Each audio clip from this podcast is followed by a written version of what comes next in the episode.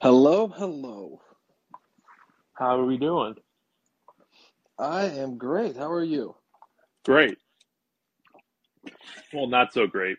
Um, my favorite college football team had the national champions who won 65 to 7 on the ropes. Mm. And then they just did what they always do.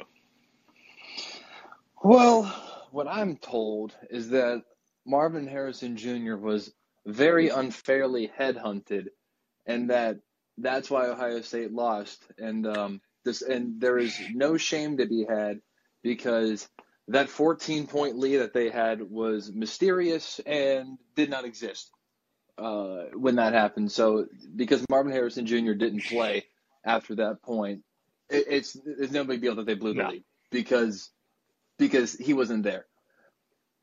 Which is again funny how it always turns out this way. That all season long, we talk. Oh, there, there's no Jaxon Smith-Njigba, but what are you gonna do? Uh, now that oh, there's no Marvin Harrison, and all I hear is everyone talking about Brian Hartline this, Brian Hartline that. Hey, wide receiver. Hey, look at this picture on Twitter of all five first rounders in the same wide receiver room. They're on the bench together. Mhm. And and then one guy goes down. Oh, uh, what are you gonna do? I mean, what are we supposed to do? We got we got injuries at wide receiver. What do you expect us to do? Like, oh my goodness, which one is it? Yeah, the fan reaction to that. That first of all, that wasn't even targeting. I know people are still upset about that. Just clearly wasn't targeting at all. Um, yeah, I mean Ohio State. It's that defense was just awful, and nothing changed all year. How I was telling Jim Knowles, give Jim Knowles a blank check. Never mind, I guess, because that was that fourth quarter. It was so slow, but I and you could just tell it. It wasn't. There's not like a specific moment I can pinpoint it, but the vibe just like just changed in the fourth quarter. Even though Ohio State was up by however much they were up there, I think they're up by two scores at least. The, the vibe changed, and it was that long touchdown on the first play Oh. after Ohio State went for the punt, uh, the fake punt, and they got it, but the timeout was called, and then they actually had to punt it. the first play after that, it was, and I said before it happened, the only thing, the only bad thing that can happen right now is a quick touchdown drive. And it just so happened the first play was 75 yard touchdown. So, Okay, LeBron. I guess I guess you saw Kobe 81 point game coming too. no, I didn't see that coming. I said that was, that's, that is the worst thing that can happen right now. Because we were up by, we were up by, I believe, 16. We were up by at that point. And then. Lathan Ransom just fell down. Yeah, he just fell down. But it's all right. He's going back next year. Yeah, but I the thing about that game, I, I thought I thought Stetson Bennett was largely terrible Mm-hmm. because he looked so flustered whenever there was any sort of pressure to speak of on him. He, he looked so just happy feet, just scatterbrained. He he looked like Bryce Young against Cincinnati last year, but for whatever reason, I, I guess what, what Stetson Bennett needed was the most pressure possible put on him. Yeah. Because what happened next was an incredibly clutch f- fourth quarter drive. In- fact, they scored two quickly because they left a golden opportunity for Ohio State to score in return. Mm-hmm. Which I, I don't know what Stetson Bennett I don't know what Stetson Bennett was waiting for, but Ohio State had a lot of pressure on Stetson Bennett in that game, and he was crumbling underneath it. So I, I I don't know where it came from, but he found the will and the fortitude to really buckle down at the very end of that game. And uh, you didn't have the privilege of this. I did in the Mm. Central Time Zone to see that that ball off in 2022 and land in 2023 was what what an, was an incredible experience. Although obviously with TV delay, the entire thing happened in 2022. So no, Right. no, but you know because because of how TV delay works, the ball went up. It was 11:59. It landed. It was 12 p.m. Or uh, All I know is when he started to kick it on my TV, all the fireworks started going up, off behind my head, and I just and I kept seeing it go left, and the fireworks just keep getting louder. It was just it, it was the worst set, like five seconds of my life. Oh well, for you guys, it Oh, yeah. was No, that, that, that the game ended at hater. That was glorious, but yeah. Well, yes, yes, it was. But dude, for you, that game ended at one a.m., didn't it? no, it was midnight. Oh, I'm, well, I'm shoot. I must have I must have been mistaken. I it must have landed at eleven. Yeah. Oh, I'm I'm so sorry, man. I'm, I'm way off. Yeah, It landed at eleven. Um, because I I do remember watching the the, uh, the broadcast. By the way, that's still ridiculous that that game ended at midnight. I know. Uh, like for for East Coast viewers, which again, forty-seven percent of the U.S. population is in the East Coast. For that game to end at midnight is a an abomination. But I uh I, I was paying attention to the clock. I guess I'm I was just mentally in the in the Eastern time zone because I was watching Ohio State football or something. But it uh the ball landed at 11 p.m. and I'm just like, man, what's going on? And then of course all of these videos. Um, in fact, one person put together uh, this compilation uh, uh, to to the exact time, uh, according to his TV. Because again, TV delay, everything's off just a little bit. But according to his TV in the broadcast that he streamed, the New Year's ball dropped right as the ball was in the air, and just oh my gosh, what a what a disaster! And I, I I can't help but think, man, I can't help but think that if Notre Dame didn't play a terrible game against Ohio State, if we just played even a decent game, and this man, our offensive line took four weeks to Mhm. kick it into gear, and then we became the offensive line that was one of the best in the country, which is what we were advertised as before the season. I, I just there were so many opportunities, and now I got to look forward to next year, which I was terrified, and I'm I don't know if you bought into this, dude. I genuinely thought C.J. Stroud was coming back, and that was about to ruin No. my entire next season too. There was there was never a chance. There there was they were putting together an NIL package for him. That part has been confirmed, but it just it was never going to amount what he's going to get in the NFL and, and in this draft. And then if you look at it, if he stays and declares next year, then he's competing with Caleb Williams and um, Drake Maye. Drake, ooh, And he's arguably QB. He might be the third quarterback in that class. Where in this class, he's probably going to go number one. hmm So I, I never really bought that at all. I, I knew there was like if I had to put percent chance, it would probably would have been like three percent. It would just it would have came down to because they weren't going to be able to pull the money together to get them, especially with how cheap they're being about this NIL shit. But it was just going to come down to whether C.J. Stroud actually wanted to come back, and obviously he didn't. And no reason to because he that Georgia game he was unbelievable. Yeah, yeah. See what happens when he finally runs the ball. It- It's it's, Right. it's miraculous how the field opens up and he can steal 20 yards. And he, he wasn't even really sliding. He was like kind of falling forward and taking a little bit of contact, but he didn't look like he was running scared like he had been the past two seasons. That was the worst part about that was the worst part about that game is What could have been? yeah, not even that, but just we've been yelling at CJ Stroud to run the ball his entire career. He finally does it and he does it really well in a game that we should win and we just lose in devastating fashion. That was just that part sucked so bad. And uh, the because guy probably I mean, I know it's not fair to say because Ohio State lost to Michigan and all TCU, but I think Ohio State probably would have killed TCU. Probably not as Hmm. bad as Mhm. Georgia did, but I think they probably would have. It would have been close. It would have been like one of those games where it's like heading into halftime, Ohio State's up by a touchdown. Maybe in the fourth quarter it's tied, but Ohio State ends up winning by like three scores, something like that. Kind of like what they did against Oregon. Uh, yeah, and oh, man, I just cannot believe what happened to that game. And the guy who I've been praising, and I, I am obviously justifiably known as the Ohio State hater. The one Mhm. guy who I liked for the past two years, and admitted this guy is probably.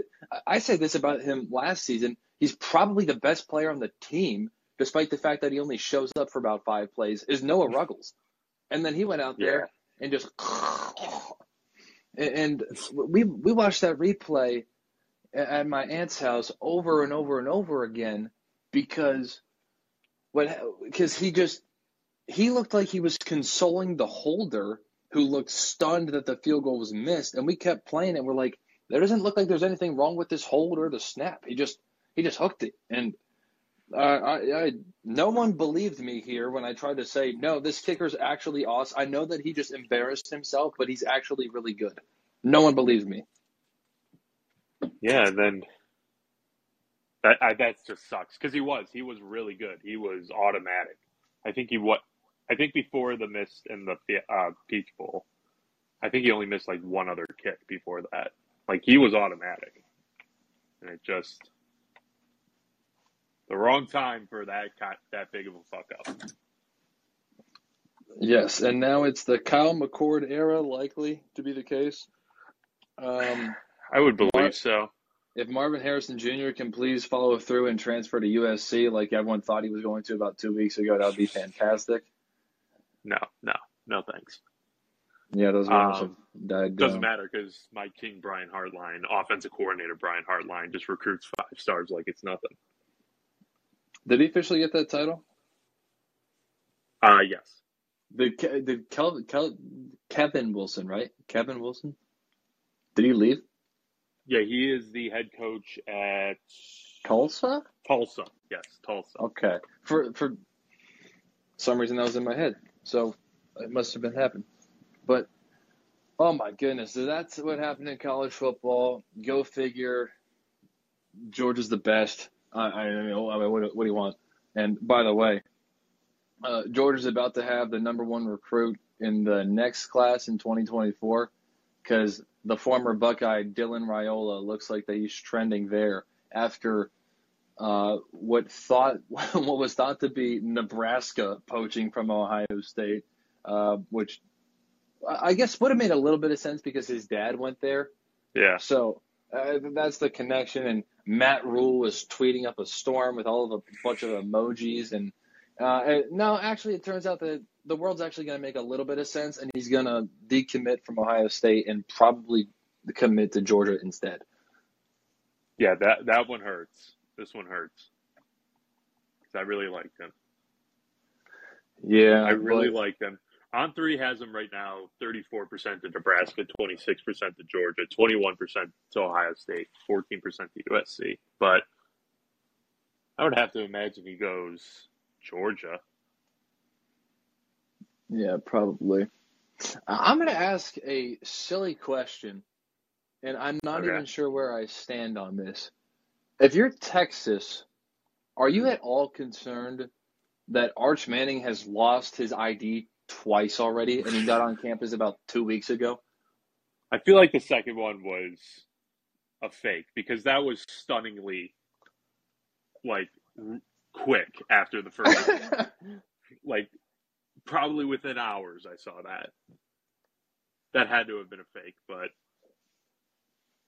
because that's like, if he's like misplacing stuff left and right, he doesn't seem very detail oriented. Mm. He's off my draft board already. that's right. That's right. It's Quinn Ewers season. Yeah, I always he's a bum. Mm-hmm. Dude, I'm so pissed off that Tommy Eichenberg is coming back to Ohio State. I wanted him gone so badly. Nah, I like him. Uh, I, I, don't know what I, he just became the greatest linebacker ever. I hate that he became good because he was so bad last season. Yeah, he was. He was always out of position. It was just, literally from the first game, from the Notre Dame game. He was just really good. Mm-hmm. And just, oh man, always out of position, which, as we are finding out, may or may not be an indictment on Kerry Coombs more than it was. Mm. Those are what the rumors are saying, right? Uh, that, interim Cincinnati's interim head coach Kerry Coombs. Oh, gross! Wait, now it's for the uh, bowl game. He coached the bowl game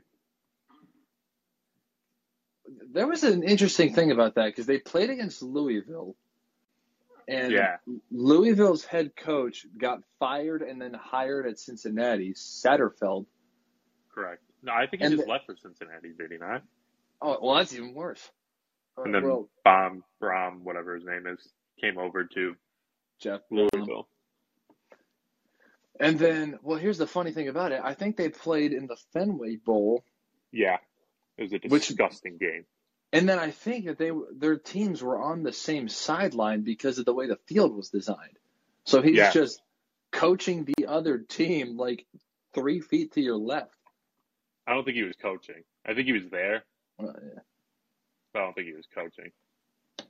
Probably true. Luke Fickell didn't Luke Fickell coach Wisconsin in the bowl game, or was he? I- yes. he had a headset on. He had a headset on. Uh, he was he, he may not have been a signal caller, but he was at least doing some coaching. Yeah, I think he was just involved in the game. I, I doubt that he was calling plays, considering he was there for two weeks, and I don't know if they, that's the best time to install an entire playbook.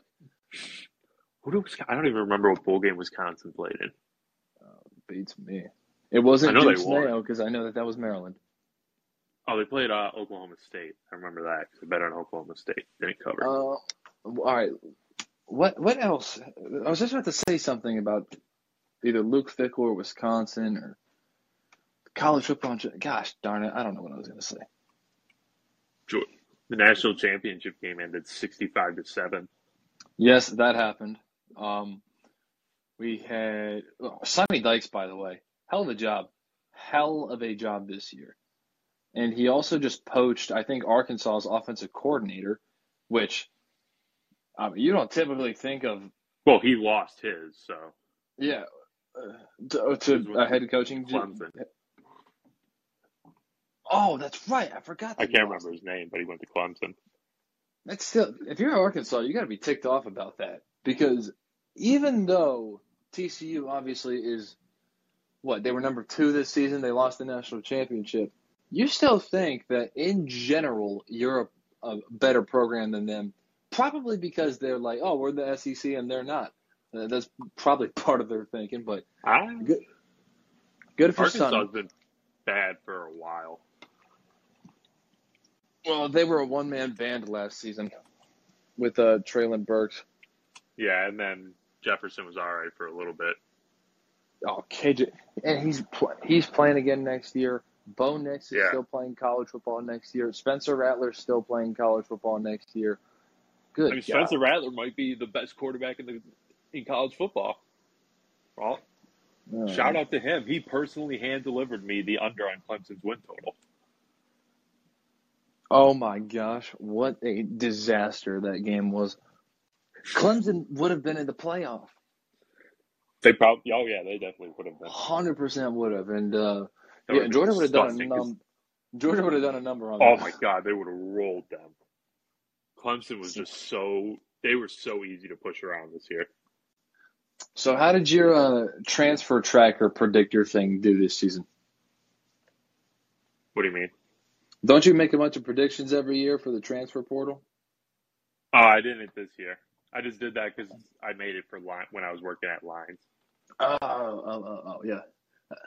I The, might. uh, well, I did not see DJ to Oregon State happening. Yeah, I could. I when I heard Hawaii, because I heard Hawaii, I thought that was perfect.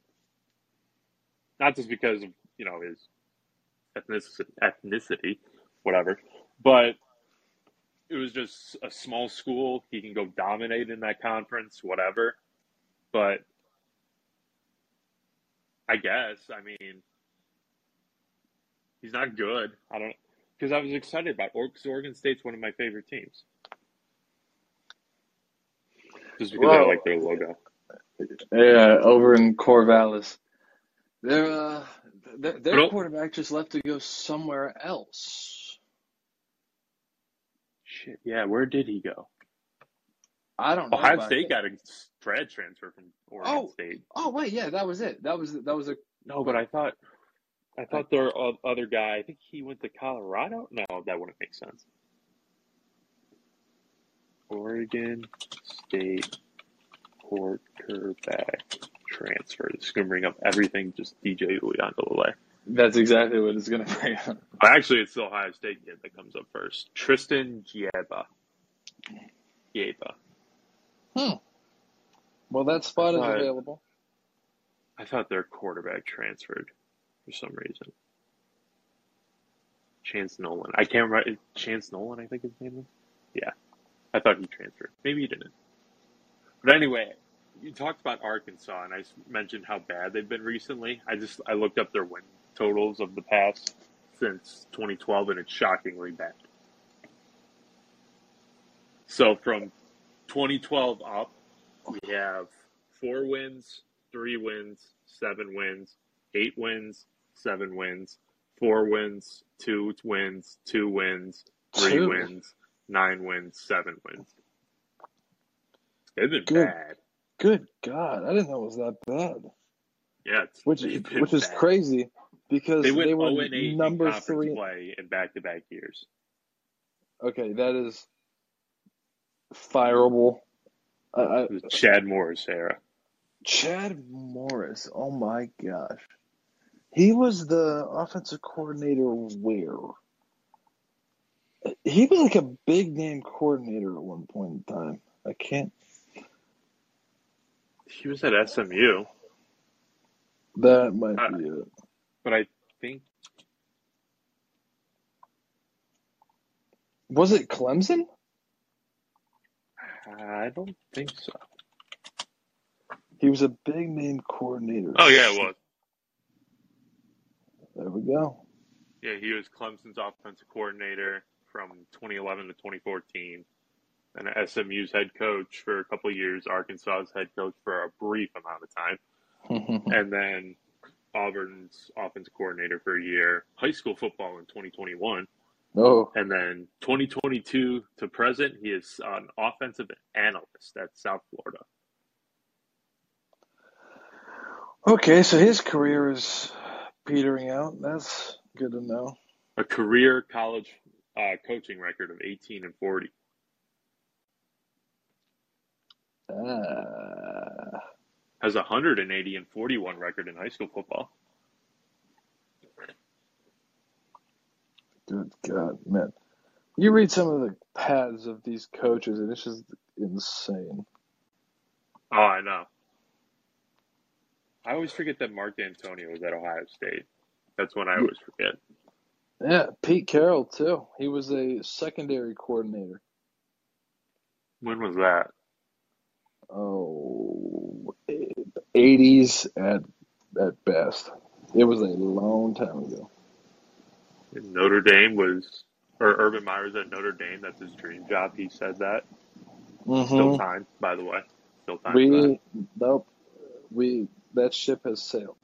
Once he he- finishes, once he finishes his like two to three year, um, big noon kickoff show, rehab tour, and goes back into coaching when Marcus Freeman doesn't work out. You really Notre think Dame. that he's not? You think he's not going to work out? No, I think he might. I, I, I mean, it's too early to tell, but he's what he kind of fits in like that Brian Hartline mold where the reason they were, uh, and obviously I'm saying this in ignorance because I don't know what actually goes on beyond behind the scenes, but the assumption is that they are rising quickly because of how dominant they are recruiting wise Mm-hmm. and that's how I kind of feel about Brian Hartline right now. Like I'm, I'm happy he's the offensive coordinator, but like let's see it. And Marcus Freeman, he's been good. Like his first season was, I think pound for pound it was good because you won a bowl game. But Uh, well, we went eight and four before we just won a bowl game. And look, eight and four is not. Uh, you know, we're not world beaters or anything like that. But right, that's what I'm trying to say. Like you- that's all good, but like let's see it. yeah, I was And- just saying because Urban Meyer is just always going to be on the prowl. Look, if Urban Meyer won for us, I'm not going to act like I would hate watching us win because I I wouldn't. I would just hate that he was at the head of it all, and I would. The okay, here's what we would have to do for me to be like all in on Urban Meyer is he would have to get us beyond Ohio State, even just one season. I I mean like like we either beat Ohio State in the playoffs or Ohio State and Notre Dame are both in the playoffs and Notre Dame makes it farther in that exact season. I, I need I need it to happen because in 2020 Ohio State and Notre Dame both made the playoffs. Ohio State made the championship, lost to Ohio, lost to Alabama. We got eliminated in the first round by Alabama. Go go figure. Alabama just blew everybody out that year. Shocking. People forget Notre Dame covered. Yeah, yes. You know what? That slow and methodical pace, it wasn't good for a win because there was no way we could ever play comeback football, come from behind football, playing that slowly, but it was great for an under and it was great for a cover. Okay? So let's just get that out into the atmosphere right now and understand that. Um, the other year, it was it was 2018. We made the playoffs. Ohio State didn't, but I feel like Ohio State fans still Ohio State fans were like, oh yeah, we would still beat Notre Dame if we linked linked up head to head, which, Yeah. and I disagree with that. That was also an offense, uh, uh, offensive Ohio State defense to watch. Yeah, it was. Oh my Uh, god, yes, it was. That that was that was probably as bad as it had ever gotten. Um, well, I actually, I, never don't know. hate, I hated last- watching that team so much. Kerry Coombs was bad. Kerry Coombs Yeah, was really was bad. so bad. That that was um when Joe, Joel Klatt, who by the way is like the biggest Ohio State fan ever. He's a and he's simultaneously like the biggest Michigan Michigan fan ever. Whoever Fox has, Joel Klatt is like company man. about. He's he is very much a company man. Joel Klatt was like He's gonna be all over. Colorado now. Oh my god! Which that that's actually justifiable because that's Yeah, because he played there. Yeah. because that, that's his alma mater. He played there. He led them to a, a, Big Twelve conference. He still holds like all the quarterback records. yeah. Which God, Colorado football has. You been- want to talk about an awful program? Colorado has been for like 20 years. They've been bad, except for the like in 2018 where they were accident good. Pretty much. So, oh, Joel Klatt was so upset at that Oregon. Were you at the Oregon game? No, Okay, so you were watching on TV, so you saw Yeah. all the replays, all the angles.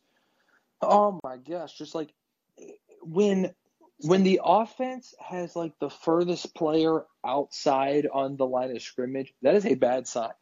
Okay, and there was a there were many instances of that when Ohio State played Oregon because there was nobody outside the tight end, so the guy who had outside contain was actually an offensive player, which is terrible defensive strategy.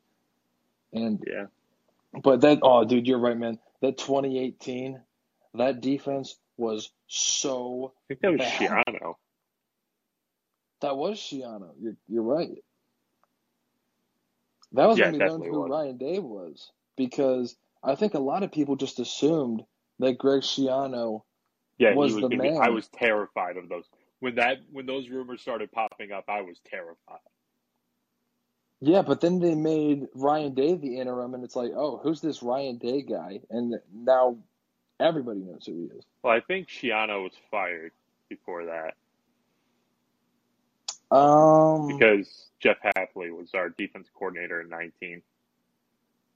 Or no, yeah, Urban, yeah, because Ryan Day was the head coach in 19.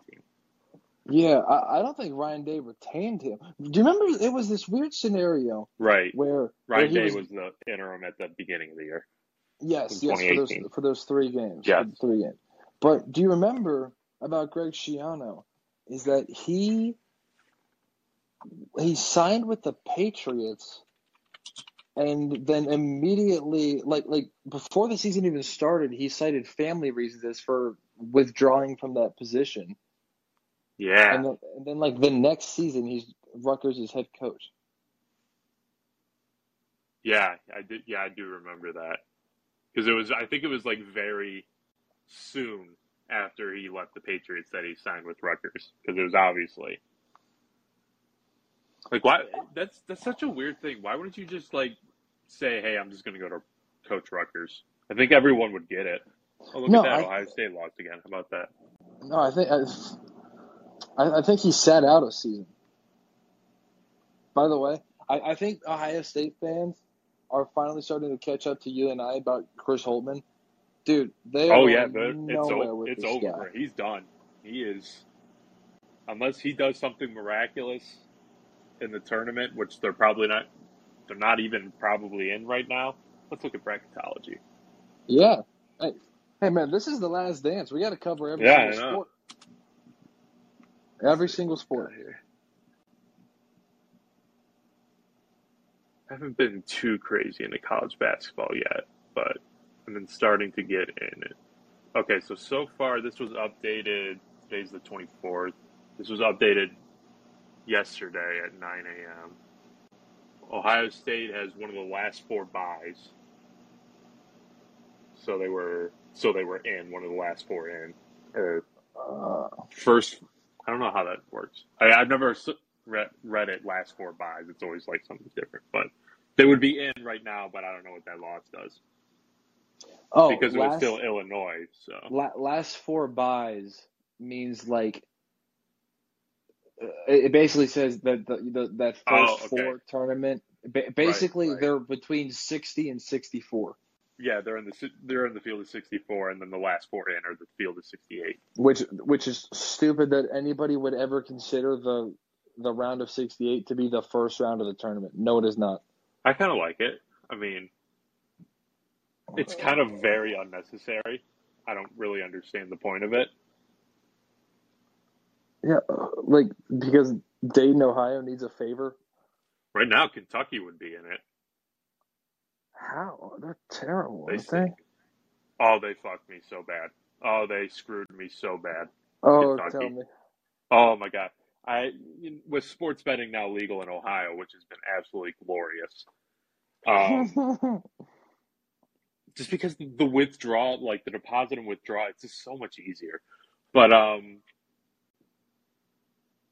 so I have all these fruit bet credits and shit. So I've just been throwing like I have all these ten dollar bet credits, so I've been throwing them on like six like college basketball parlays. I got the first five. The last one was Georgia plus eleven against Kentucky, and that's because Georgia's been like better than they do, than they traditionally have been. yeah been Mike Mike White's been good right, and because Georgia's been like bad for a while in basketball, and they've mm-hmm. been surging. Kentucky's down. I'm like, it was in Georgia. I'm like, this is the perfect spot. Took them. I think Georgia was up like 27 points at one point, and then they lost by 13. 27 Yeah, they were up by a ton, and then just the slowest death possible, and it just accelerated in the last three minutes. Uh, that is, I don't even know what to say to that. That is just awful. That one stunk. But anyway, let's look at these. Purdue would be a first round or a top seed. Oh, it's in Columbus. There's What the first four? no the round of uh, the first round. The oh, South like- region is in Columbus. Oh, yeah, very very southern. Yeah, so it would be yeah, it would be Purdue. So far, right now it'd be Purdue versus whatever 16 seed, and then Arkansas versus Florida Atlantic. Solid. Oh, Florida Atlantic might have Notre Dame's next head coach on their staff. Yeah, why is Mike Brey stepping down? Um, eh, well, first of all, this season we are so bad. Yeah, you I- are. I, I bet mean- against Notre Dame a lot. You probably made a lot of money doing so because Notre Dame's terrible, and it, they really shouldn't be. But So is Ohio. State. just haven't been able. For, well, Mike Brey's been there for like 20 years, so it's it's definitely been a while. But I I think part of it is that they just haven't been able to put together any March Madness magic right. since those back-to-back Elite Eight appearances in 15 and 16, which were so much fun They as a. Notre, as a Notre Dame fan, the the the Pat Connaughton, Jerian Grant teams. Oh, those those were great basketball teams to watch. But The just year haven't. Go ahead. The year they played in the the Elite Eight in Cleveland, I think they played Kentucky, right? Oh yes. Oh great. That was such a good game. Yeah, I I think I had Notre Dame in the championship game that year. That was a phenomenal college basketball game. Just, That oh, really was. That was a great game. I oh man, I'm getting all upset now. But that was that I that know. team. I love. I that team lost to State's good at Frank. Kaminsky.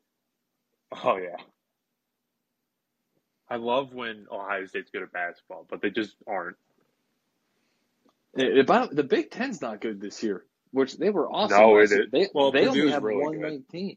Oh yeah, but that's the only ranked team. It is in the top twenty-five. Let's see. I'll, t- I'll tell you. I'll tell you who's in the top twenty-five: Florida Atlantic and Charleston. Really? Yes, and I don't know who they are. Uh, they're in West Virginia, I assume. They just have a Red Sea. Charleston? They're in South Carolina. Oh, well, the other one. Okay.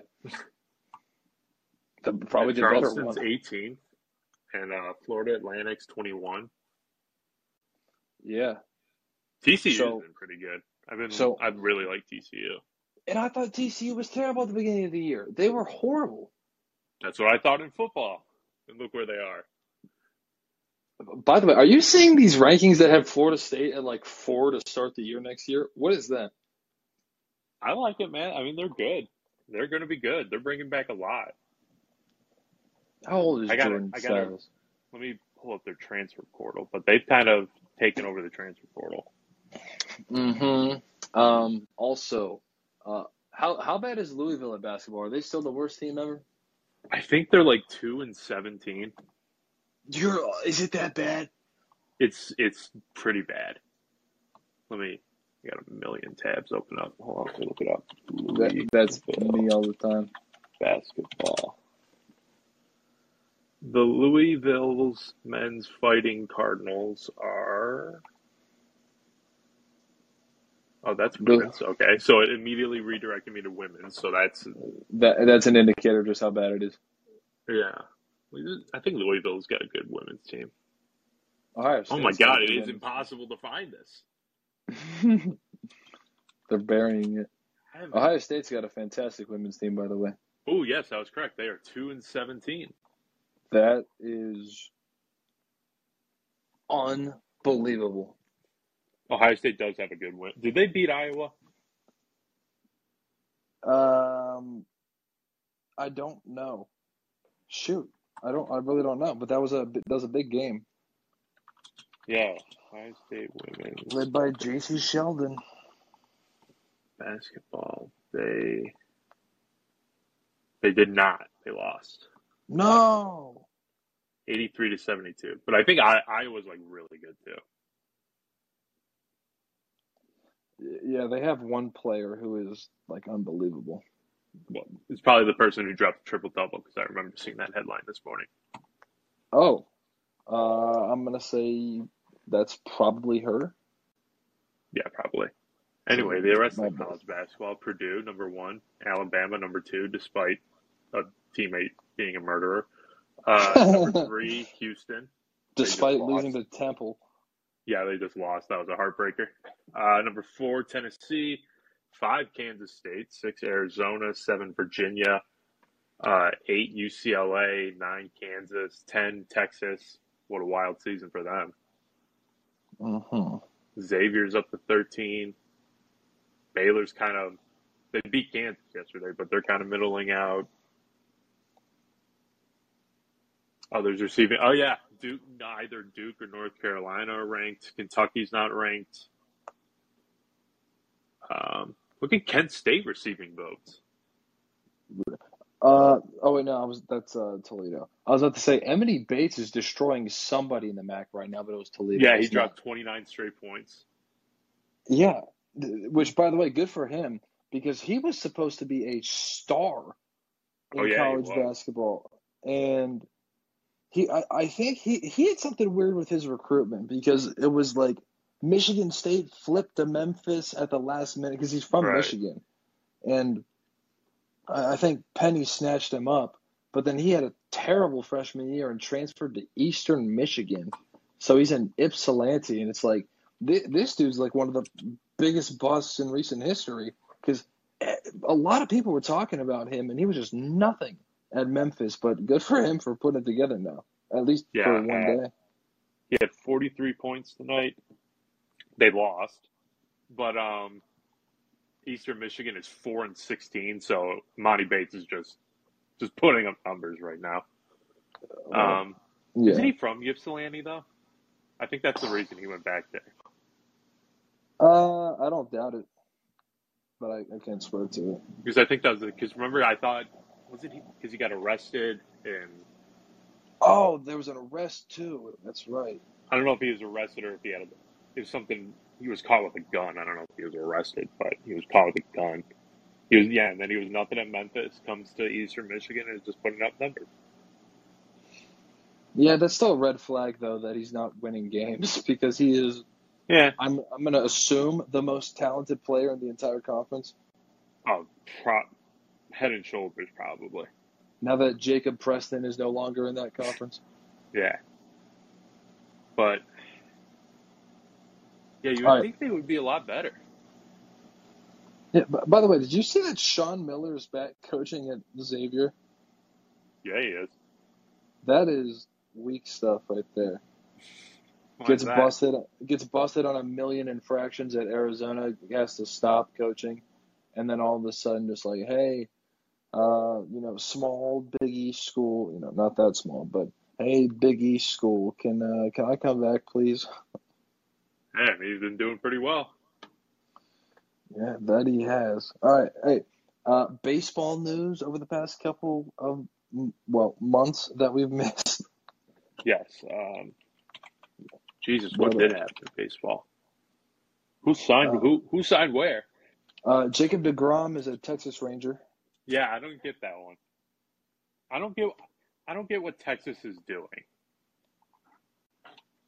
Let me Texas. This is how this is how this is how I feel about it. If the Pittsburgh Pirates signed Jacob Degrom to that long term deal, I would have been upset about it. That's how bad of a deal I think it is. That dude is so unreliable due to injury. Right. And by the way, Jacob Degrom is older than you think. He was an old rookie. Oh yeah, Okay, so he's way up there. he's so- thirty-five. Yeah, and they signed him to what a five year deal. So th- this is just red flags everywhere. We also saw we also saw the San Diego Padres just decide that you know we're gonna have five shortstops on our roster and just scatter them all across the field. And this particular They got to shortstop that they Tatis. you think so? I think they're done with him, Well, just especially if they made it all the way no- to the NLCS without him. I think there's they might no be way. done with him. Uh, no, but dude, how can we It's going to come way? down to him or Machado. Just well, Machado's got an opt out after Yeah, this he can next opt year. out after this year. And if he opts out, he is going to get a ton of money. Oh yeah, because he was pretty damn good last year. Uh, very damn good. So, I I don't think there's any way, and because Tatis already got his contract, so that that's a Right. a bit of a tough sell. But if you're the Padres, I mean, my goodness, just he he's so young. I know that this season was a bust, and you're probably ticked off at him for it, but This uh, season was a nightmare for him, I, I, right, but I, I don't. and he never stepped in- foot on the field. Yeah. And because of motorcycles and PEDs and all kinds of stuff, but I don't when is he understand. eligible to come back? Uh, it was an 80 game suspension, but I think it. I think he's ready to go pretty early on in the season. Let's see.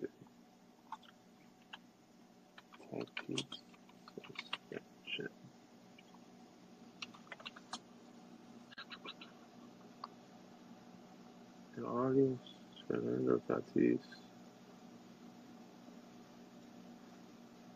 What? Uh-huh.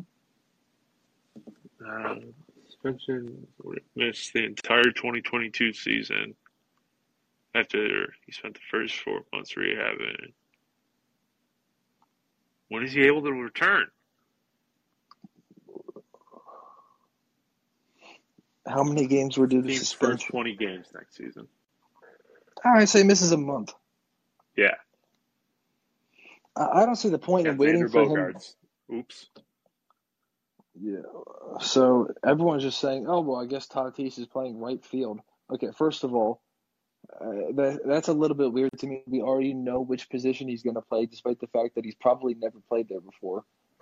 So I, I, I don't really understand that a whole lot, but I'm uh, I'm curious because you're right. They have four. Cronenworth probably could count as a shortstop who they have at first base, just Right. because just because they have guys stocked up everywhere else. So let's see that that happened. We have the ret- we have the reunite, not the reunition, the reunion rather of Justin Verlander and Max Scherzer. Oh yes. We have Scott Rolen being a Hall of Famer as of earlier today. Correct. Is a Hall Which- of Famer. Can't believe Andruw Jones is still not a Hall of Famer. That's okay. Once Andruw Jones' son goes to the MLB and wins Rookie of the Year, all of a sudden people are going to put Andruw Jones in the Hall of Fame because now it's a cool thing to do. Trea Turner signed with the Phillies. Oh, he got a ton of money. Dansby Swanson's a Chicago Cub, so his career Yeah, the, what the Cubs are doing is stupid. Um, yeah, just letting Willson Contreras walk and then signing Dansby Swanson to a lot of money. Signing Dansby Swanson to a lot of money, and there's no reason they should be giving out flyers to guys like Cody Bellinger or Eric Hosmer. Eric Hosmer is unplayable. Hmm. Eric Hosmer is the reason that Luke Voit is a Washington National. And like Trey Mancini, they just signed too. Like, what's that?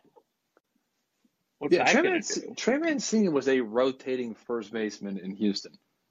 Uh, so Right, like this is the old folks' home of has-beens. it's amazing to think where the Cubs were just a short time ago. Like even to, back to 2015, like they were a rising superpower that looked like they could sustain championship level play for many years. They won their World Series. They were good in 17. And then I think they lost the 18 wild card and then just immediately dead. Yeah, that look, they there's no way to say that they were a failure because they won. Oh, But no, was- absolutely. But they were still a disappointment because the expectations were still higher than what they were, what they Right. turned out to be. Because all their talent was really, really, really young. Rizzo was pretty young. Bryant was very young. Baez was very young. Uh, Contreras came up. Contreras and didn't were- even really play all that much in the World Series. No, because it was uh, Montero and David Ross. David Right. Ross who uh, who uh, had the ball bounce off his face and ran the wrong direction to try to go retrieve it. So you're going to talk about something else from that game. Well, also something else was it that same game? yeah, he had a home run that game. In game seven. Andrew He had a home run on game seven That was off I- Andrew Miller. gosh, I, I don't know if I've ever seen a reliever just take over the playoffs like Andrew Miller did. hmm That was freaking unbelievable in 2016. Yes, it was. And I'm it sure was. New Yorkers would tell us that, oh, that was Mariano Rivera. I don't know, man. Was Mariano Rivera throwing three innings the way Andrew Miller was? Right. Oh, Um, oh, Josh Hader sucks. Uh, that was Yeah. this, well, that hasn't had actually. Now that I think about it, that had nothing to do with this off season. That was just more of a this past season. Although he turned Right. it on in the playoffs too. Come playoff time, he remembered who he was again. Guardians are getting a new stadium, or not a new stadium, but a renovated stadium. Mm-hmm. Um, More terraces. That's what we Bri- need. That's what the people have been screaming for. yeah, even more. Um, uh, Bryan Reynolds requested a trade from the Pirates. The Pirates are getting cute with their rebuild. Yeah, the- Andrew McCutchen, like, hey, we're trying. dude, we Like, spent hey, eight. uh, We spent eight million dollars on Rich Hill, who is forty three. I loved the like team promo video of him. Like they're That- making up like they just signed like the second second in the rotation pitcher who's just going to be the the X factor for this playoff run. I was so mad when they made that sign. That made zero sense to do that. Eight million, like That's that was so. In, who are you competing against to where to where you need to spend eight million dollars? Who else is out there spending more than three? I, I, I uh, giving him we- eight million. We've Hmm. been had. Um. Yeah, apparently the negotiations with Bryan Reynolds are basically over three million dollars a year. Is the the discrepancy? We're basically, I I forget the the years and the amount, but basically whatever we offered, Bryan Reynolds won. He wanted two more years and fifty more million dollars, which basically took him from thirteen million a year to sixteen million a year, and the Pirates still haven't done it. Like, I swear uh, to God, if you assholes trade him to the Yankees, dude, I, oh my, that, that is my not my is a- biggest worry. I don't know I- if they would because I think everyone loves Harrison Bader right now. Wait, it- that's gonna come crashing down. That dude can't swing, but Good in the playoffs. God damn, he hit a home run. I think every game in the playoffs. Uh, well, yeah, I don't know where that came from, but that is not going to be sustainable. You also, But- your your our Pittsburgh Pirates uh, collected two of my former Cleveland beloved Cleveland baseball players, my, especially my my most beloved Carlos Santana, Mm-hmm. and then He's gonna be in our Hedges. Oh my gosh. Oh yeah. So I guess our is is Robert Perez still on the Pirates? I don't know. Is he part of the backstop? We got to figure out. I don't think he is. Oh yeah, you guys have Ji-Man Choi. That's what I thought. I was about to say. I think we got the big guy from the Rays. So we are is? that that dude's pretty good defensively. I'm pretty sure. Yeah, he's all right. Where is what's his name? Who we were just discussing? Oh, Roberto Perez. Roberto Perez is a free agent. Uh, how disappointing. Uh, Won two Gold Gloves recently. I'll have to remind you. And I will remind you that CC Sabathia and Zack Greinke both have better career batting averages than him. That's just smaller sample size. uh, Zack Greinke played in the National League. That is true. But oh, Carlos Correa played for three different teams. Plays for three different teams. yeah, just to go back to the team that he was originally on. Yeah, that was the most annoying part. That was the most annoying way that personally could affect me. His free agency process. That was the most annoying way it could happen. Well, hold on. Uh, Are, are you really going to complain about the Twins after that stupid trade that they just made with Miami? Yes, because I don't want to play Carlos Correa because he still crushed us last year. They just traded away their best player. Uh, Luis I is that Carlos his name? Correa is their best player. Oh, Luis Arraez hit like 330 last year. I, listen, I understand that. And when I tweeted that, that was more joking. I was kind of serious because I don't really understand why they're trading offense. But, but I, I understand taking in Pablo Lopez, obviously. But Luis Arraez, I mean, he's not. He's decent. He's decent to average defensively. He doesn't hit for power. Mm-hmm. Like he's really good. Like Jesus. he won I the mean, batting title. He had 316. He won the batting title. But I mean, Carlos th- Correa is elite offensively and elite defensively. 375. 375 ERA. That's what you just brought. Now, he was a 303, he was a 307 the year before, but Pablo Lopez, come on. For Luis Arraez, that is a that is an effing joke that they made that trade.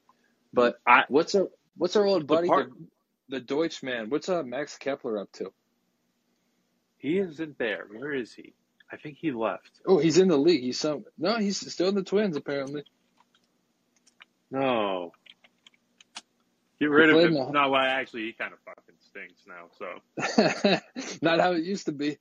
no, I mean, he used to be just. I think in 2019 he got MVP votes. Did he really?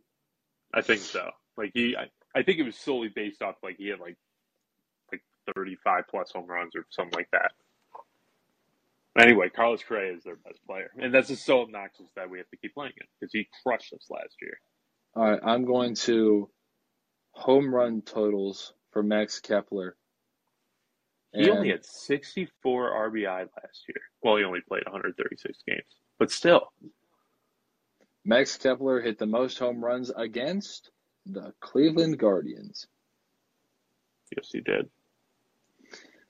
Uh, Max Kepler has more home runs against the Guardians than he does the entire National League, despite having 42 more at bats against the National League. It's crazy He just he just he had a sweet spot. because That's he, had that one stretch where he just dominated Trevor Bauer.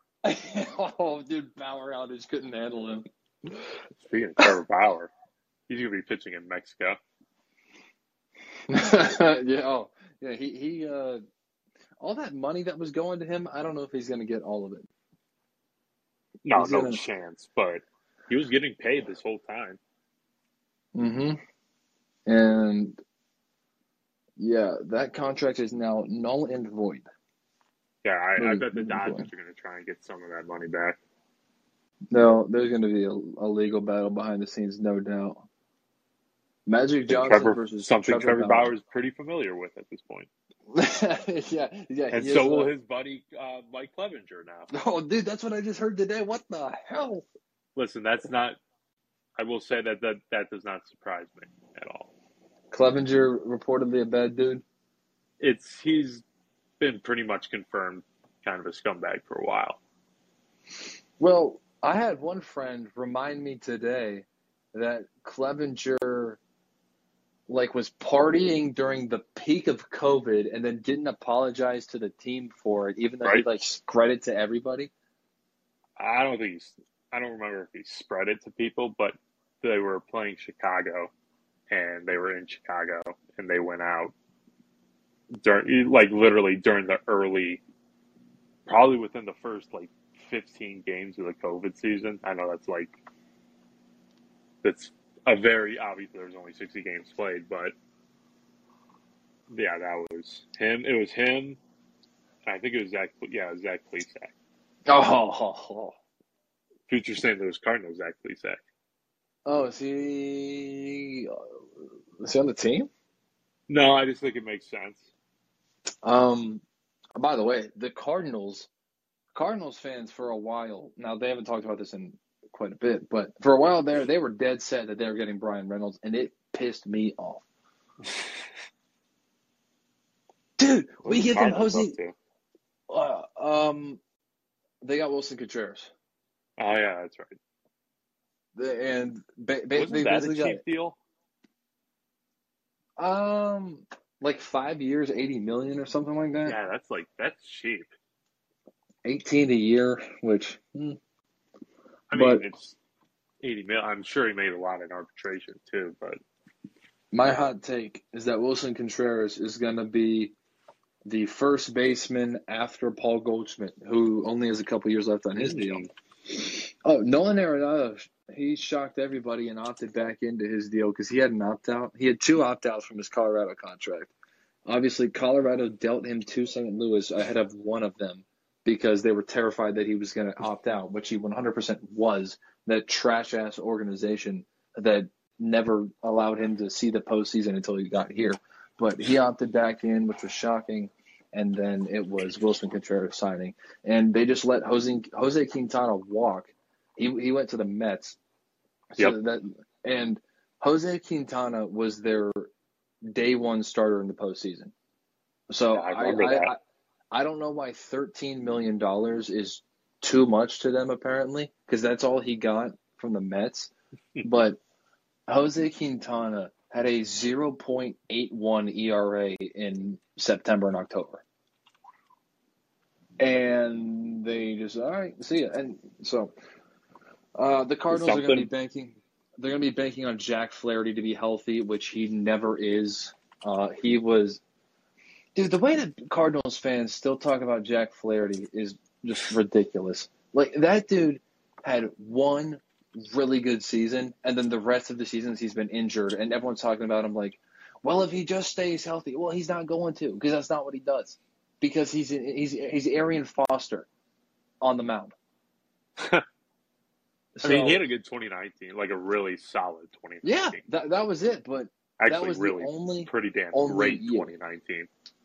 that was the only year. What was the Cy Young voting? Cause caused him to get fourth. I got to see this. Who else was up there? but it was Degrom. Degrom won pretty overwhelmingly. Uh, was um, Gerrit Cole in that conversation? Uh, NL, no. Oh, I'm sorry. He was probably.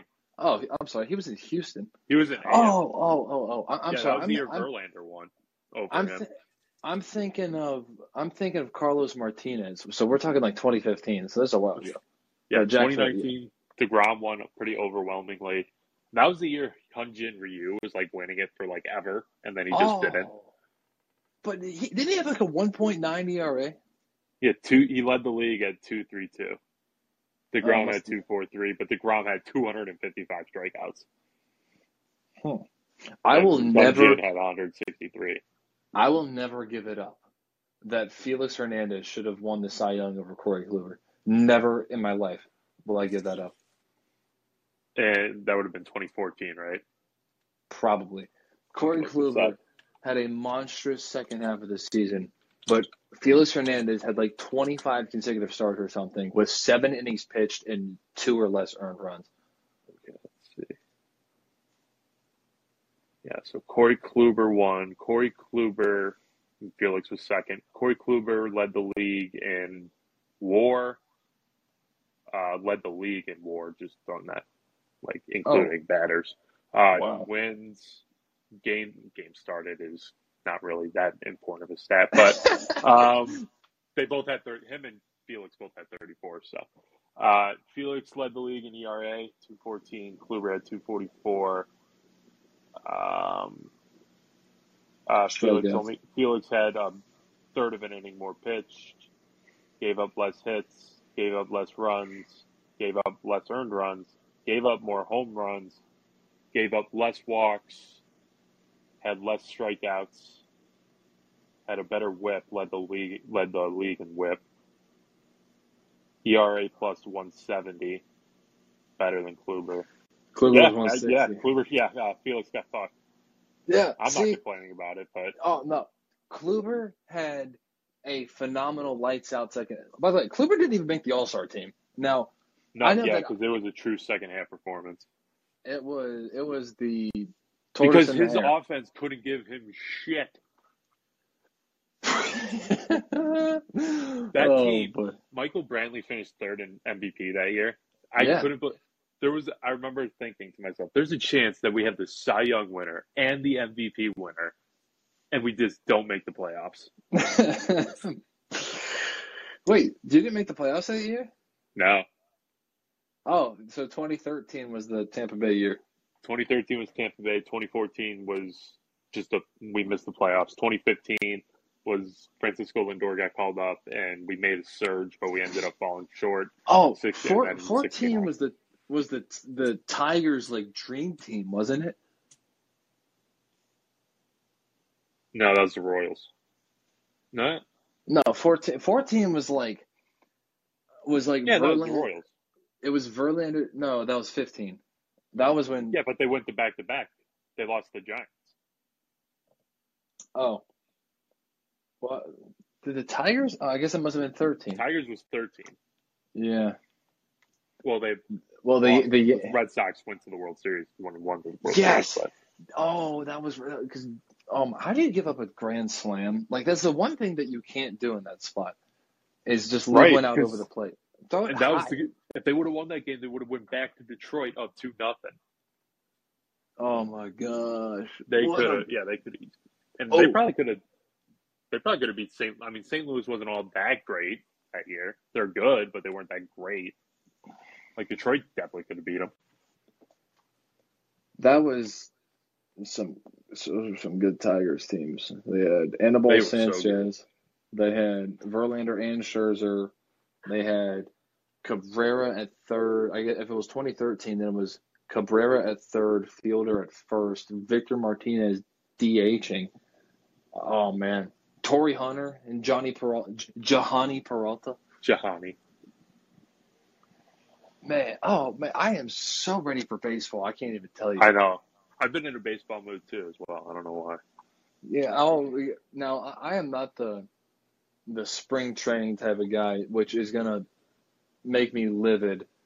That I'm gonna have to listen to a bunch of uh, media members talk spring training in all of March when all I'm gonna want to talk about is college basketball. So I'm gonna have to drown that out as as everyone. Oh my gosh, Jordan Walker, this twenty this twenty year old outfielder just hit a home run today. Is he going to start on opening day? Who who the hell knows and who the hell cares? Like, there's no way that you can draw that many conclusions from one spring training game. It's hard enough to do it from one regular season game, but ch- child, please. So, uh, all right, let's see. What, what haven't we talked about? Um, the the NFL. Um, what the hell, Bills? Yeah, uh, Joe Burrow is the second best quarterback in the National Football League, and I'm proud Correct. to state that. Correct. Now, I don't know if you find this issue because I know that you're kind of a carefree guy at heart, but correct. I I I want to root against the Bengals really badly because they're a division rival, and I'll tell you, if they were the Ravens, I would root against, if they were the Ravens or Browns, I would root against them very very hard. But I find Joe Burrow to be so likable. It's so hard. I, I feel the exact same way, and I feel if they were the Ravens and if they were the Steelers, I wouldn't at all. I just love, I love, I love Joe Burrow so much. He is just a cool. He's just so good. Yeah, he's just a cool dude, man. And like in the press conferences right. and the post game interviews, he you just look at him and he is a dude you can root for and just uh, the type of guy you want to be.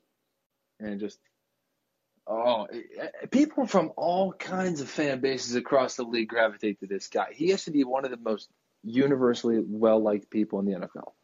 Of all the elite quarterbacks out there, I can't believe the one I'm stuck with. Oh, the one who all the owners hate because he's making way too much money. yes, yeah, he is making. I'm not listen. He hasn't played football in 700 days. He didn't look all that great this season. Yeah, but you understand that he's. It's going to take some time. So right next year will be the real year. To go to the playoffs next year. If they don't go to the playoffs next year, Kevin Stefanski needs to go. Oh, I hundred percent agree with that take. And Browns fans are really getting tired of his not, nonsense. Yeah, people people have turned on them, and I think the people who have completely turned on them are stupid. Because I think this there was just no winning with this year. There, it was just such a broken team. Well, but, people uh, are upset with him because he's not giving Nick Chubb the ball as much as they want him to. Nick Chubb was fourth in the league in carries. Oh, well, the, well they're still that. complaining. I that. I agree that situationally he misuses Nick Chubb sometimes, but to say he just doesn't use Nick Chubb is absurd. Kareem Hunt's gone. Like he's done. He's and when I say he's done, like he might just be done in the NFL. He is broken.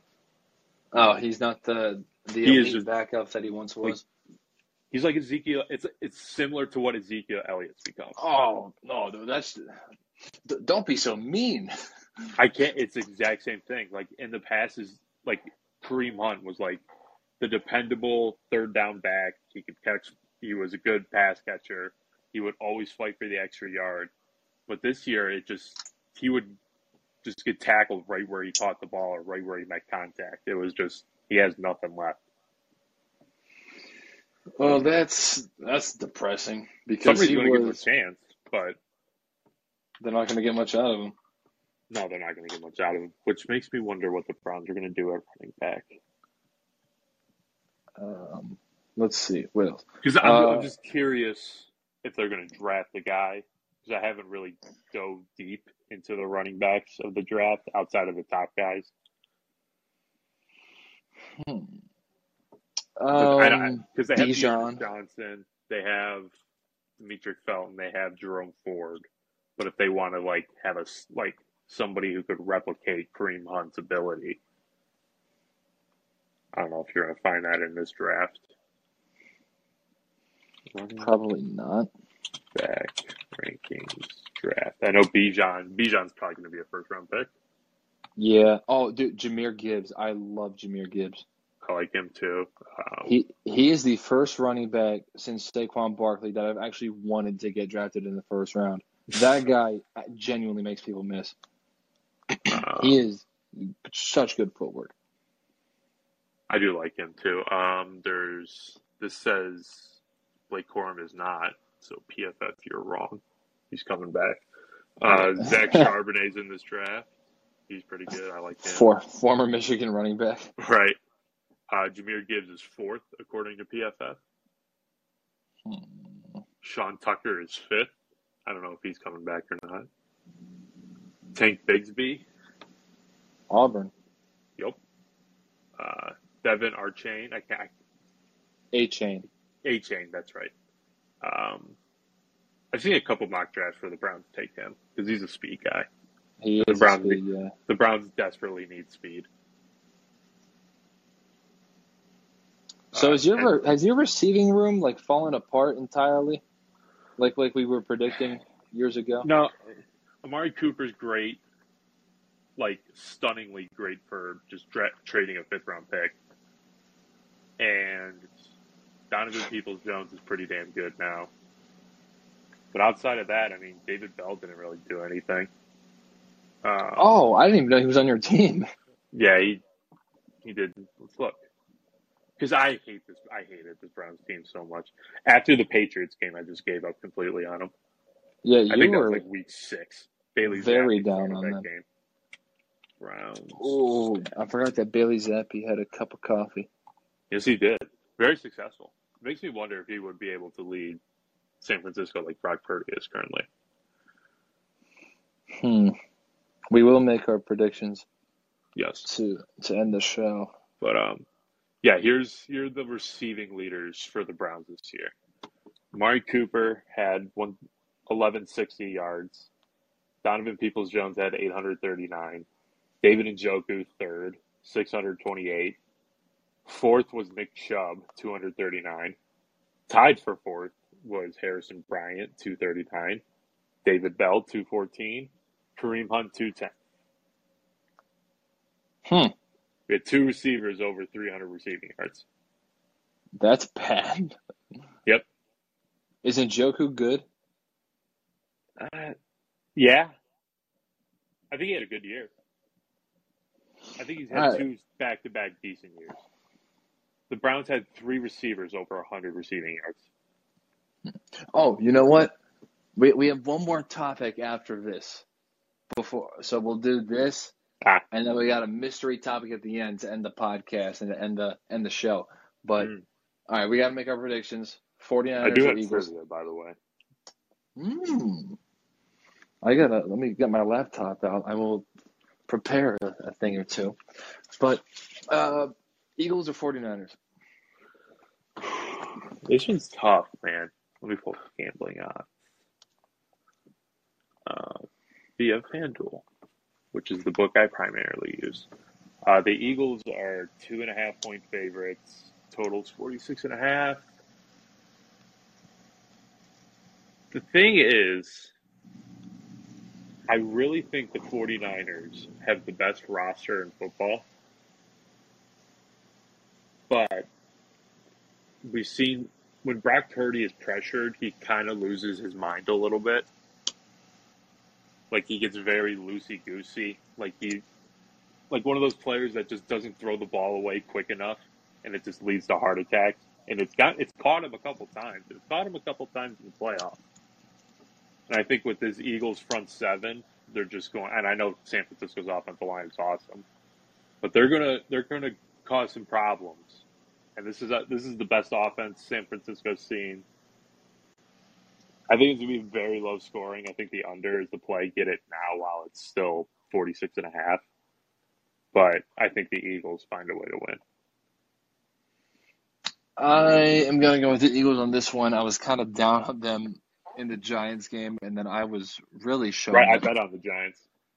Oh boy, that fell was asleep like fell asleep like with 15 minutes or yeah, start of the fourth quarter, so it was all good. that was an ugly pick. Yeah. Ugly. Oh my I believe god. in the Giants. I believe in Daniel Jones. I Yeah. always slightly did. I always slightly did because I read a stat one time that he was the best deep ball passer the NFL's seen in the past decade. And I just I was like, okay, well, I believe in Daniel Jones now, and I bet on the Giants a lot, and that worked out this year.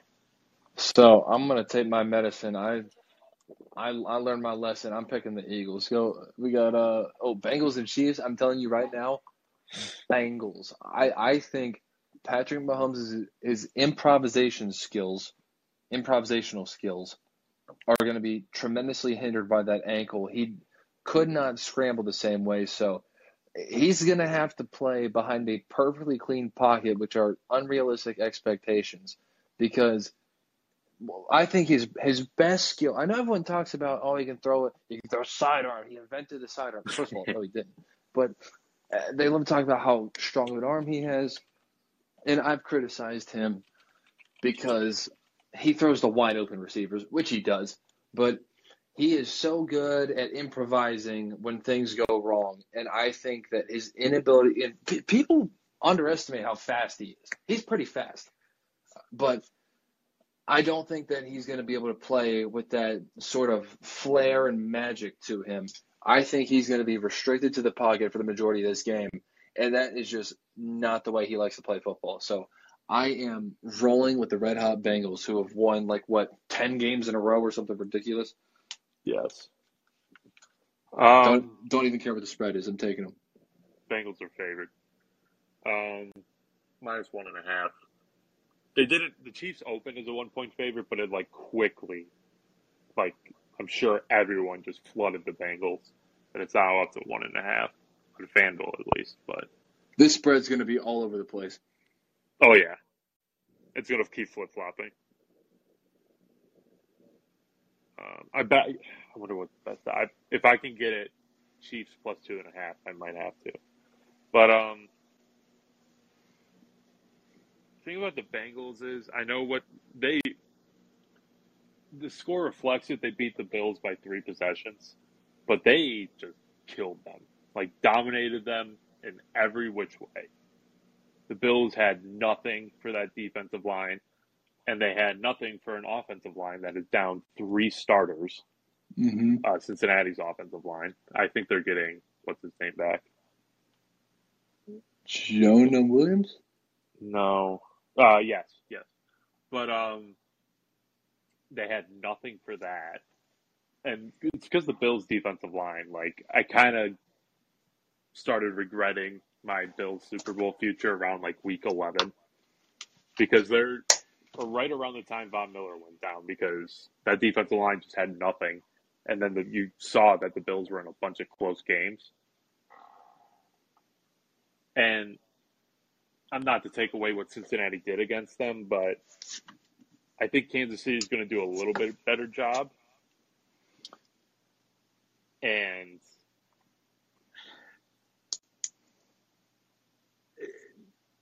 the Chiefs can't lose again. They just can't. Every time I watch Patrick Mahomes, it is the greatest thing I've ever seen on a football field. Every single time, it is the greatest thing I've ever seen on a football field, and they just keep not getting it done, except for that one time. They just can't. Like they're, it's at home against Cincinnati again, the team that nobody thought every single step along the way to the Super Bowl last year for Cincinnati, nobody thought so. And then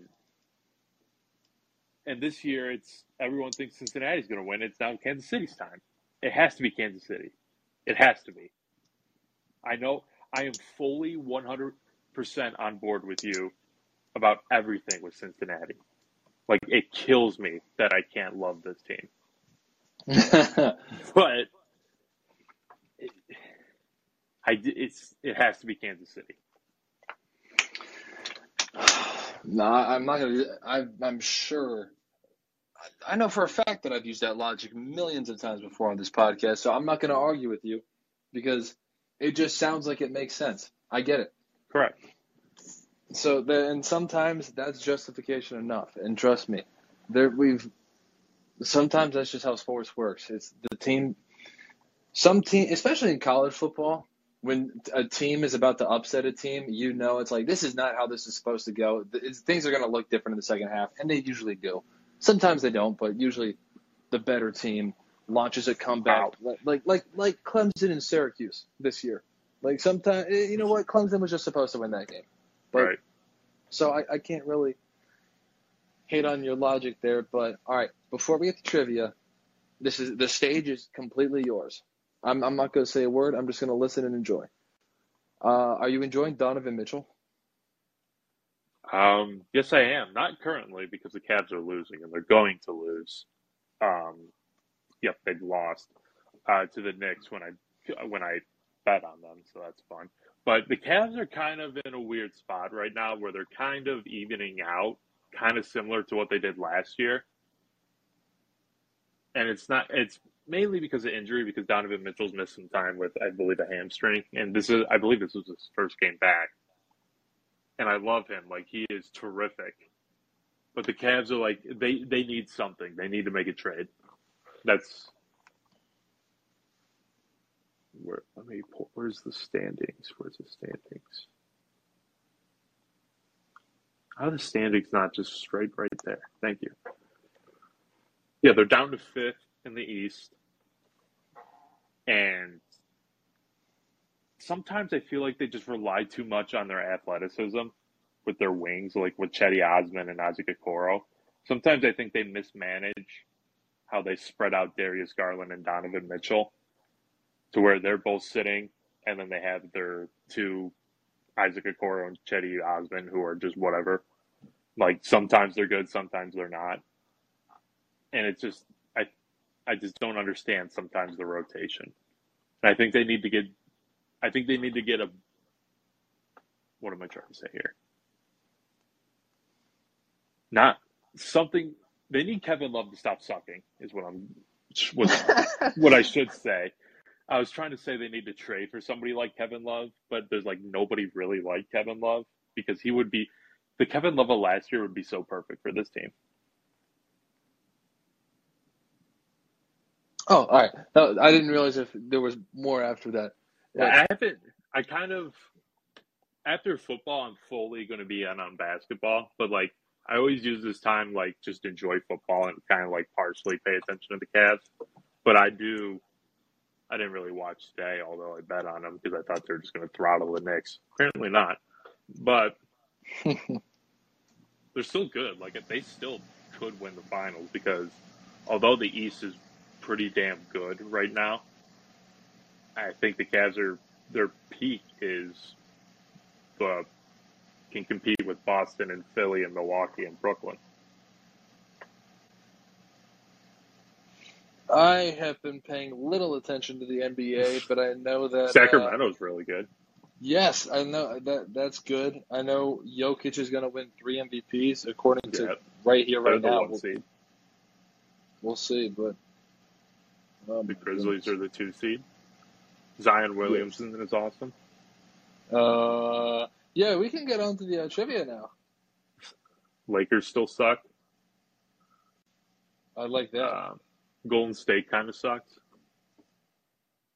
Yeah, but they're gonna tr- start trying eventually. Yeah, Charlotte really sucks. Detroit really sucks. The West is all. Oh, but, Detroit yeah. is horrible. Yeah, they are. Dwane Casey is gone after this year. He's still there. Yes, he is. Wow. Poor guy. Won coach of the year and got fired. Yeah, no kidding. And then just watch the Raptors go on to win the finals two years later. Yeah, yeah, but then Nick Nurse won a championship. So it's hard to say that that was unjustifiable. Right, but they also traded Kawhi Leonard. Yeah, well, that also helped. but it worked, so I guess it's hard to hard to argue. I got some trivia for you. So do I. I am in a major baseball mood. So here we go. Name all three teams that Trevor Hoffman played for. Hmm. San Diego Padres. That's the easy one. Yes. Um, did he play for the Marlins? No, he played for the Brewers.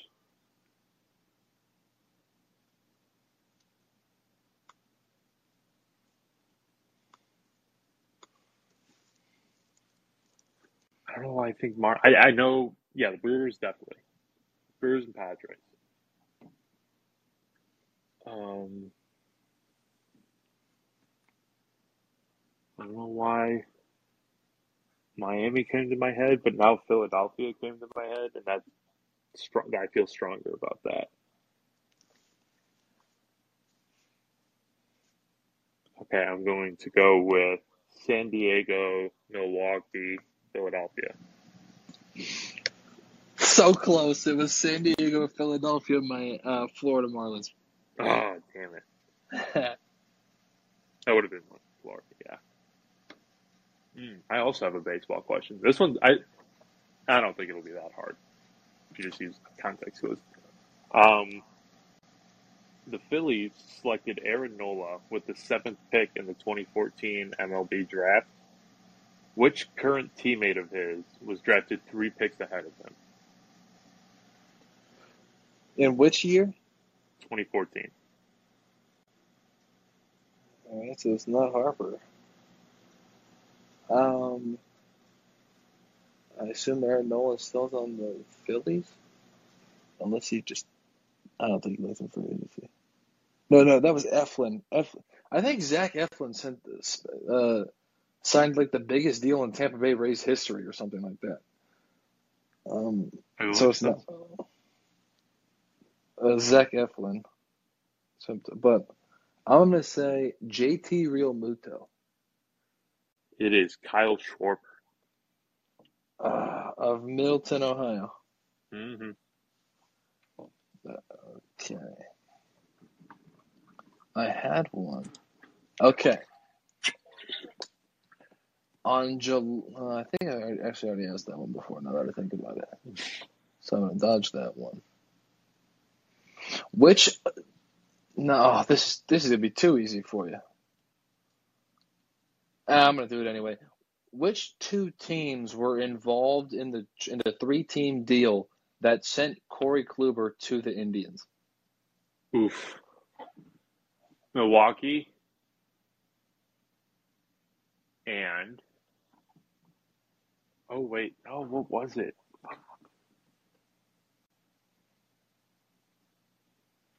No, okay, so we got Kluber from St. Louis because I think he was part of the Jake Westbrook trade. I'm going to say St. Louis. Who else would have been in that trade? Okay, so that was around the time we were just wheeling and dealing at the deadline at that point. True tank. It was disgusting. I think we won 60 games four years in a row. Um, I can relate. actually, we never lost 100 games, so. Um, well, recently the the Indians lost 100 games, probably many times. Um, The Guardians had never done that. the hell they haven't. Um, okay, so who else would have been traded around that time? I think Peralta went to St. Louis. And it wouldn't have been Victor Martinez. That Victor Martinez was a separate trade. We got Justin Masterson in that trade. Oh wait, was Corey Kluber? Oh fuck. No, I think he was the St. Louis trade. So I'm going to stick with St. Louis. He's with Jake Westbrook. I think Jhonny Peralta also went. And the other team, who else would we even trade around that time? Casey Blake, Hall of Fame ballot attendant or nominee, Casey Blake, and Jhonny Peralta.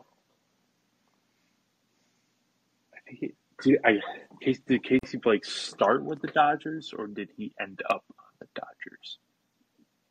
I'm going to say St. Louis and Los Angeles. St. Louis and San Diego. God damn it. Same state. The Cardinals sent Ryan Ludwick to the Padres, and I'm pretty sure the Padres sent Corey Kluber to you. Shit, we just take everyone from San Diego. Yeah, the history between you two is long. It truly is.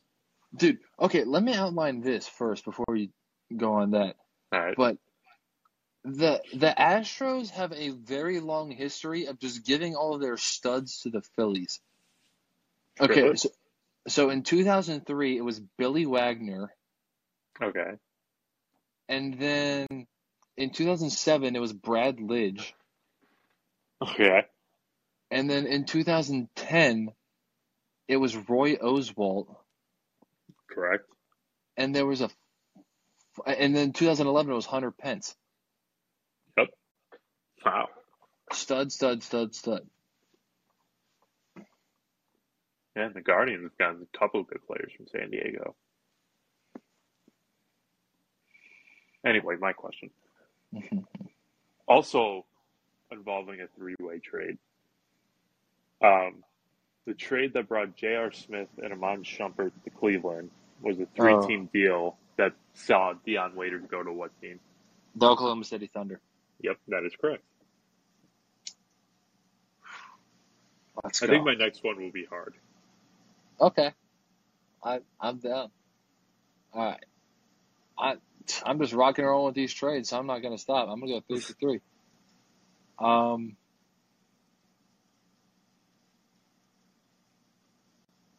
mhm. Which Detroit Tigers pitcher was received when the Tigers sent Yoenis Cespedes to the Mets? So the Tigers got a pitcher back. Yes. Who was recently a pitcher for them. Was he an immediate starter? Let me check that. He was a starter and he has been. I will not say whether or not he is currently on the team. That's fine. Uh, let me check the date of the trade. Um, it was a deadline trade and he was a full time starter the next season. So he was a young guy who came up Okay. the following I year. think I just gotta think. Oh my gosh. Okay. What the? Was this guy kind of good? No. His stats aren't even that good. What the hell? Okay. Maybe he was kind of decent, actually. Okay. So you saying that kind of gave me one clue. Yeah, I may have just given it away by these reactions because I was. I, I went to his baseball reference page and was shocked at what I saw. That that threw a major red flag. Um, but if what because Cespedes was still in his prime then, so he definitely would have went for a big time prospect. And if it's around that time frame, you said 2015, right? I didn't say that, but that is correct. Oh, okay. Um, that would have been around the time that this guy would have came up, and he was a top ten prospect, I believe, in baseball. Let me just the name I'm saying, thinking of is Michael Fulmer, but I think because they also had Daniel Norris was another one, but like he was another like top Tigers pitching prospect, but he never did anything.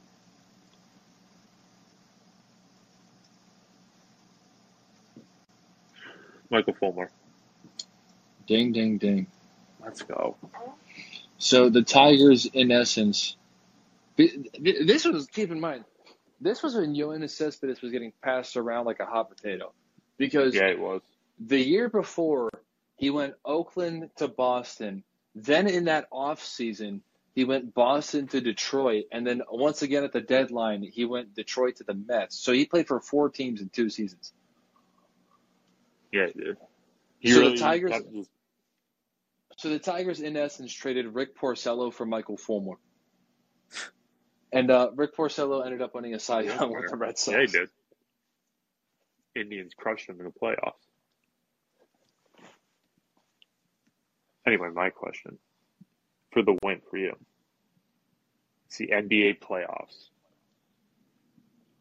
The 2016-2017 Golden State Warriors went 15 and 1 in the playoffs. Their only loss was to the Cavs in the NBA Finals. Name their path to that NBA Finals. Oh God, what year is it? Uh, 17 or 18? 16, 17. Okay. The first year with Durant. All right. Um, God, remember that? the Spurs were the final matchup because Kawhi, they were up. The Spurs were up 23 when Kawhi Kawhi went down to the third quarter. Never forget. Um, Man, Kevin Durant signed with the Warriors going on seven years ago. Jesus, dude, he's older than people think. Like, oh yeah, I know he's that. real old. Like He Le- got drafted in LeBron's 07. LeBron's kind of he's like the only one people really talk about. Can you believe that he's still doing this? Dude, Chris Paul and Kevin Durant are old. Right. Like Both of those 2000, like Kevin Durant was drafted in 2007, and I feel like for like you and me, like our age, like 2007 is like that one year that always feels like it was like three months ago. Mhm. Oh, because the college football season, of course. Correct. Yes, absolutely. Um. All right, Spurs. I will confirm San Antonio was last because Okay. Kawhi Leonard got hurt in Game One and all that, and they were winning Game One. I remember Colin Cowherd doing a long segment on how the Warriors. Uh, this was in between the conference finals and the finals. He was doing a segment about how the Warriors aren't gonna like having all of those off days that the Cavaliers don't have. He said, "He said this this team's young. Young teams don't like to sit around. They're not going to be ready for the finals." And then he laid out how they had a really easy path to the finals because everybody was hurt. It's, Cleveland lost one game leading up No, to the finals. And it was in Boston. It was in, in the conference finals against Boston, and it was a bullshit game. I think Uh, Boston hit a buzzer beater. was it Isaiah Thomas? No, I think it was Marcus Smart. Yeah, I think it was Marcus Smart. It's game Oh, yeah. three. Um, no, it was game two. Because it, yeah, because it was one one going back to Boston. It was like, oh no, here we go, and then By the Cleveland just throttled them. By the way, before I give my answer, I am. uh, John Wall said on a podcast recently. Oh brother, that that Wizards team, if they got past the Celtics, they would have ran the Cavs off the floor. I'm telling you, in 2017, I 100% believed that. I was like, this Cavs team does not want to see John Wall and Bradley Beal. no, there was a vocal minority that believed that that the Wizards were like really good that they that year, and I agree until Because they played Big so Bad fast. Isaiah, yeah, until Big Bad Isaiah Thomas stood in front of them. Yeah, that was a problem. then then I was like, you know what? If you lose to a five nine dude, I'm not sure if uh, you're exactly in this position. So I mean, Kyrie Irving put Isaiah Thomas in his pocket that entire conference finals. And then we traded Kyrie Irving for him that offseason. okay. I- I I know it's the Spurs. I know the Grizzlies are one of them because Mike Conley was hurt and Cowherd made a big stink about that. Who is the other team? Now, for some reason, I'm thinking the Pelicans, but I don't even. That wouldn't even make sense because I remember vividly the first series that Anthony Davis had in the postseason was against the Blazers. So that that wouldn't that, that doesn't add up. All right, so Grizzlies and Spurs are for sure. Now it's got to be against the team that was beat up. Who else was making the play? Were the Clip? No, the Clippers were the next. See, I think the Clippers were 2018 was the first round. I think Kevin Durant had a 50 point game in the first round that year against a, a Clippers team full of scrappy Danilo Gallinari's and Patrick Beverleys. LeBron Um, had a 50 point game on them. hmm I'm gonna Got say swept. I mean, let's. this is this is a this is a fantastic off the wall question, but still something you should know. So this is perfect, perfect for this game. I'm gonna say Grizzlies, Spurs, not Thunder, not. Ro- oh, This was the year that Manu Ginobili blocked James Harden from behind. Oh, okay. Because I remember the, the Thunder were the six, the Houston was a three, So they didn't play either of those two. Who the hell would? All right, now I, I'm about to go through every single Western Conference team until I find a team that makes sense. Oh, Dallas. Would it? Would it have been Dallas or Utah? Uh, mm, Utah. Uh, yeah, two out of three correct. Uh, who's the third? Uh, it was first round was Portland, Utah, San Antonio. Huh. I thought for sure Memphis was one of them. I Oh, well. believe that was Memphis. They played them in 2015, I believe, and 16. Hmm. Well, shoot. Okay, so we're tied at one, so that means we got OT. All right, Yes. and I'm just, I gotta saddle the baseball questions. oh my gosh, and my Google Chrome just crashed on me right in the. I gotta restore my go. pages. Man, this. I am still, I am still to this day dealing with the repercussions of trying to get Reddit streams for a UFC match one time. Yeah, I like I tried it one time in college and my laptop has had pop-ups on every I, I could go from pay. from Safari to Google Chrome and then all of a sudden Google Chrome will start having pop-ups. I just I, I that's what I get for trying to be like the cool kids. All right. All right. Let me pull up a, a sick trade. Ooh. The Braves sent Martin Prado to who? Oh Jesus! As a name. Yeah, it is.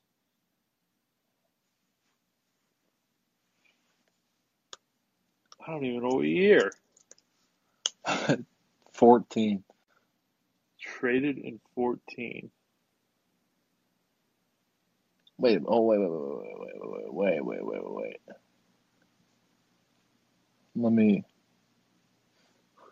13. 13. Yeah. Right. He played for the Marlins. Date. Played for. I don't know. Um,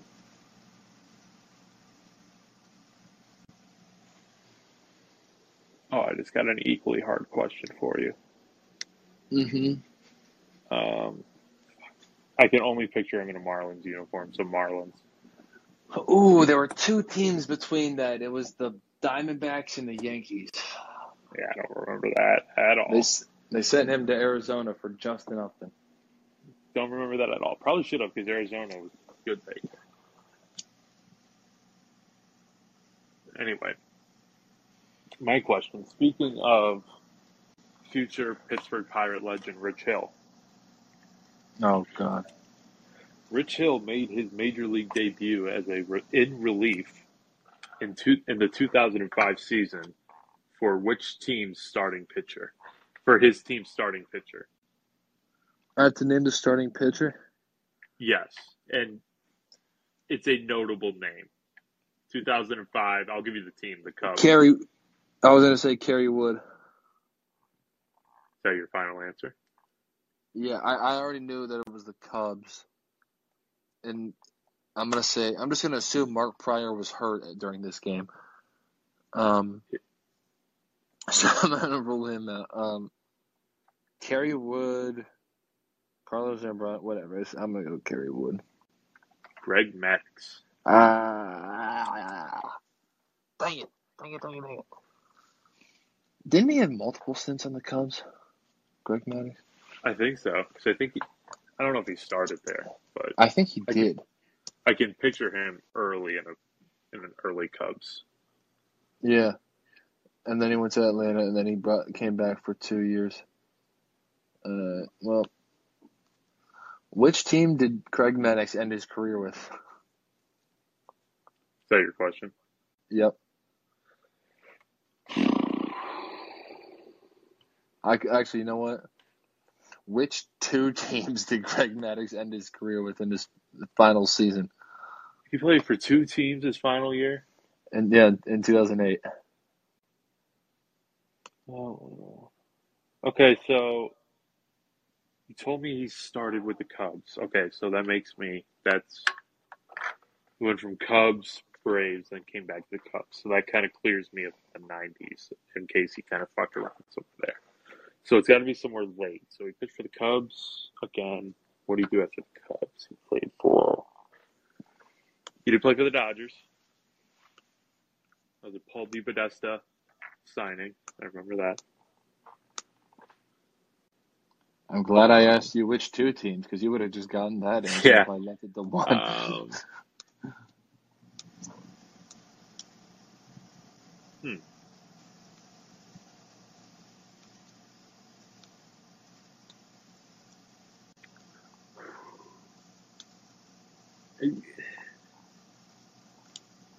Angels came to mind. Padres came to mind. The Rockies, for some reason, came to mind, but I don't think so.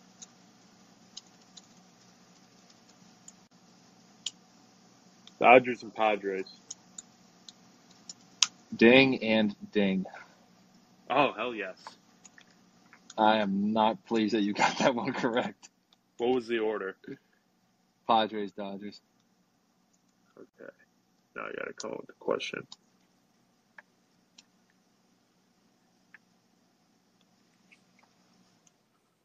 Oof. Okay, I got a question. Mhm. Who was the last Cincinnati Reds pitcher to lead the league in strike to lead the National League in strikeouts? Oh, that's a tough one. He did so. This helps. I can tell you the year, but I will say it's within the last I got one name, and I'm ready to fire it as soon as you give me the year. 20 years. Oh, that's a little bit longer than I wanted.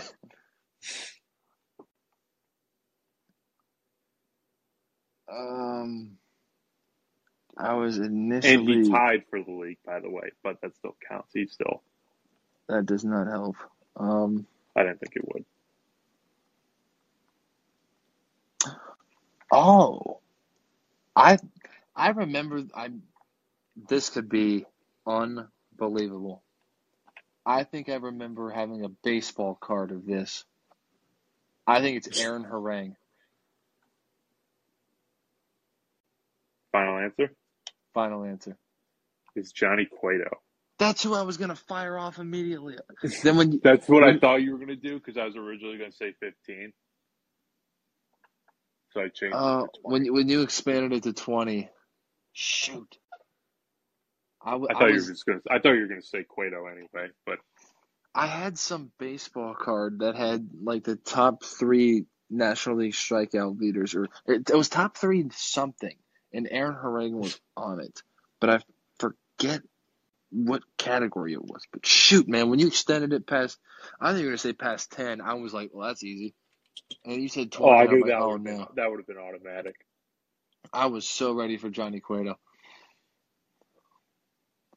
All right, well, that is an unfortunate ending to this this edition of Butt Guys Talk. God bless America, man. I really thought I had that, but anyway, we got the we, we got a whole lot of sports going on. So everybody, make sure you're watching sports, please, because we have championship weekend next. It, it is a loaded Sunday. They got the Australian Open final on the same day as two conference championships, and then we're gonna have a two week break, and then we're gonna have what's it called? We're gonna have the big game, as as it, people call it in the media, Super because Bowl. yeah, we don't make any money off this podcast, so No. it's it's uh we, we can say Super Bowl, but That's the so idea. cool. Yeah, you can't you can't run advertisements and say Super Bowl. So that's why everyone calls it the big game. But all right, I gotta hit the showers. I, I gotta. I'm. I, I, I've got a gym membership, and so I'm. I'm done working out at the the local local gym. The uh, the apartment complex basement gym. So now I'm. Oh, so that, I was doing that earlier, but anyway, a lot of football to watch. Everyone, take care.